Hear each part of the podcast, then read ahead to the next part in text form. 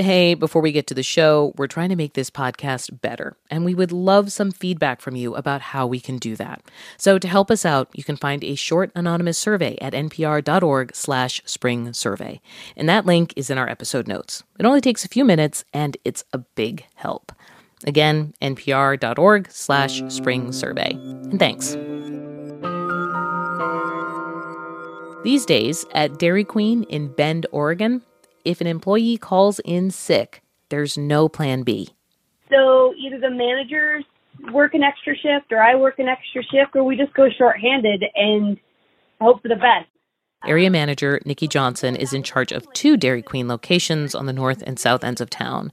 And lately, they've been so short on staff, they'll sometimes go drive through only and close the indoor part of the restaurant. I get text messages from a friend that came to try and get a burger, but they can't get inside the building or I see a friend put a post on Facebook that the lobby was closed and what's going on, and it's like, oh.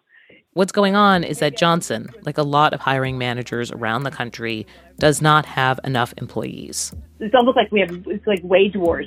One restaurant ups the minimum than everybody else does, and the next thing you know, somebody else is beating that person because we're all trying to pull from the same pool, and there's just not enough people. Starting pay at her Dairy Queen locations $14 an hour plus medical. That's up $1 in the last year. Decent, but not a ton of money in a pricey mountain town where the median home now sells for around $600,000. Johnson estimates she's short 12 workers at one location and six at another. We did get three applicants over the last five days, which is a, a big number. Um, we've contacted all of them, but we haven't heard back from anybody just yet. Consider this employers say they can't find workers, but do they really mean they can't find workers at the rate they want to pay? From NPR, I'm Audie Cornish. It's Wednesday, May 12th. This message comes from NPR sponsor Womply. Womply is committed to helping self employed workers and small businesses get their PPP loan. Application determines eligibility. Apply for free at womply.com slash NPR.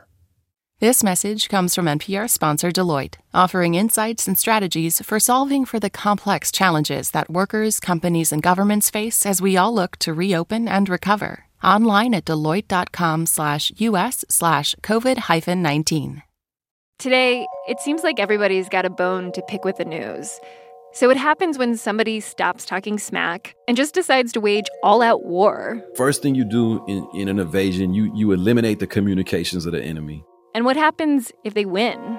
Visit Stockton, California for a story about a revolt against the mainstream media that's shaken up a city.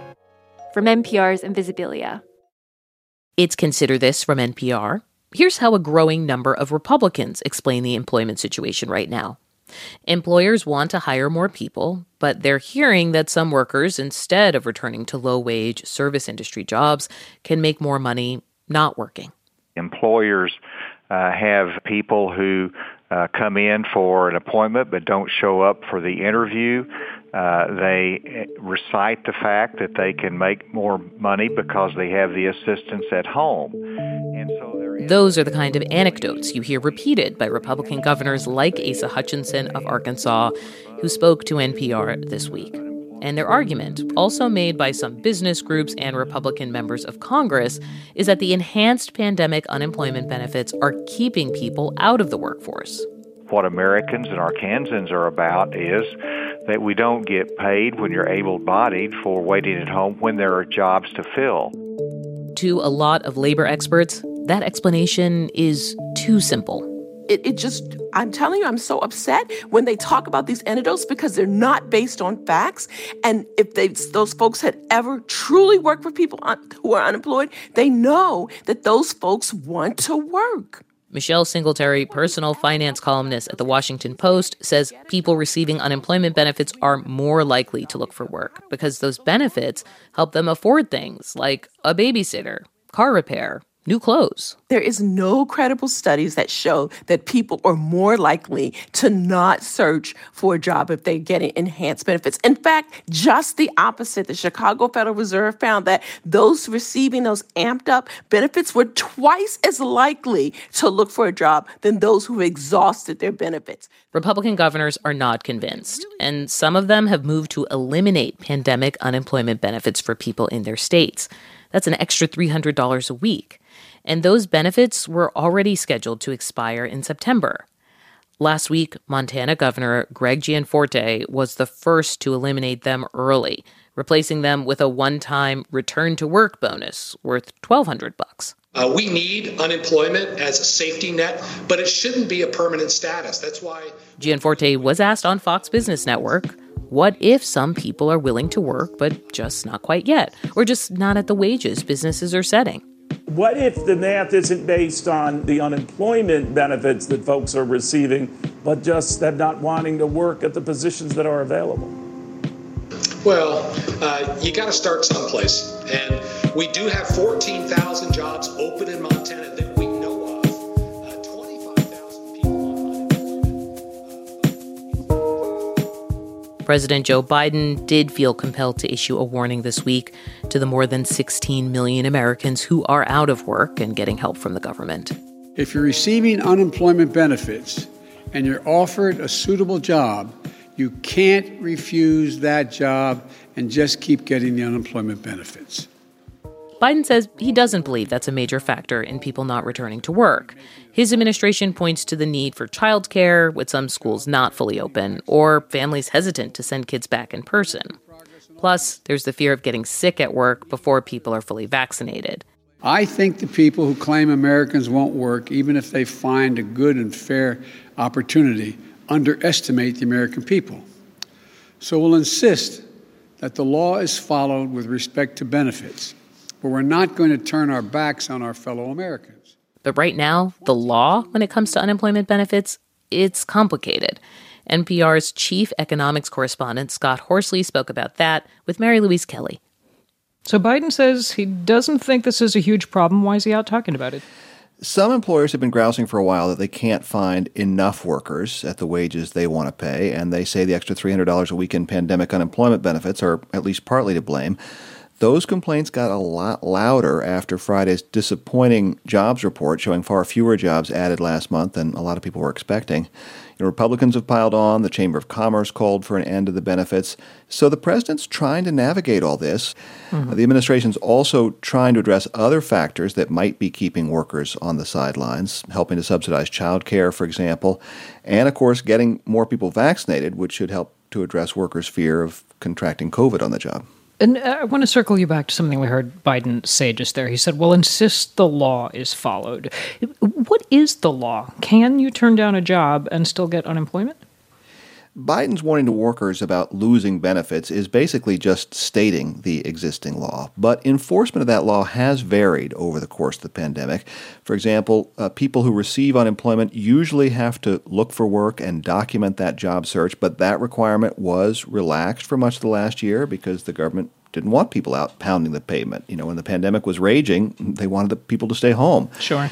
Andrew Stettner, who is an unemployment expert at the Century Foundation, says that is changing now as the public health outlook has improved.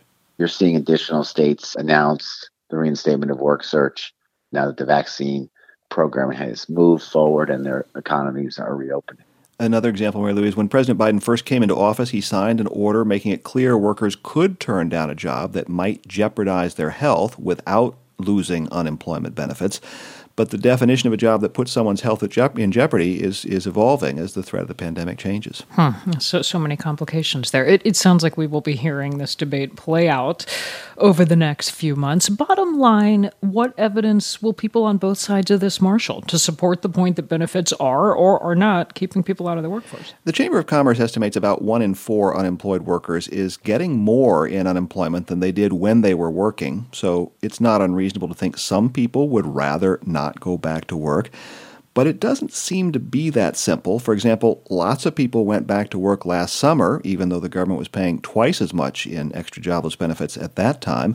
Benefits in Alabama are more generous than those in Louisiana, but more people have gone back to work in Alabama. So the picture is really complicated. And finally, worker advocates say if extra benefits do give workers a little more breathing room, a little more time to wait for the right job to go back to, well, that they say is a good thing, not a bad thing.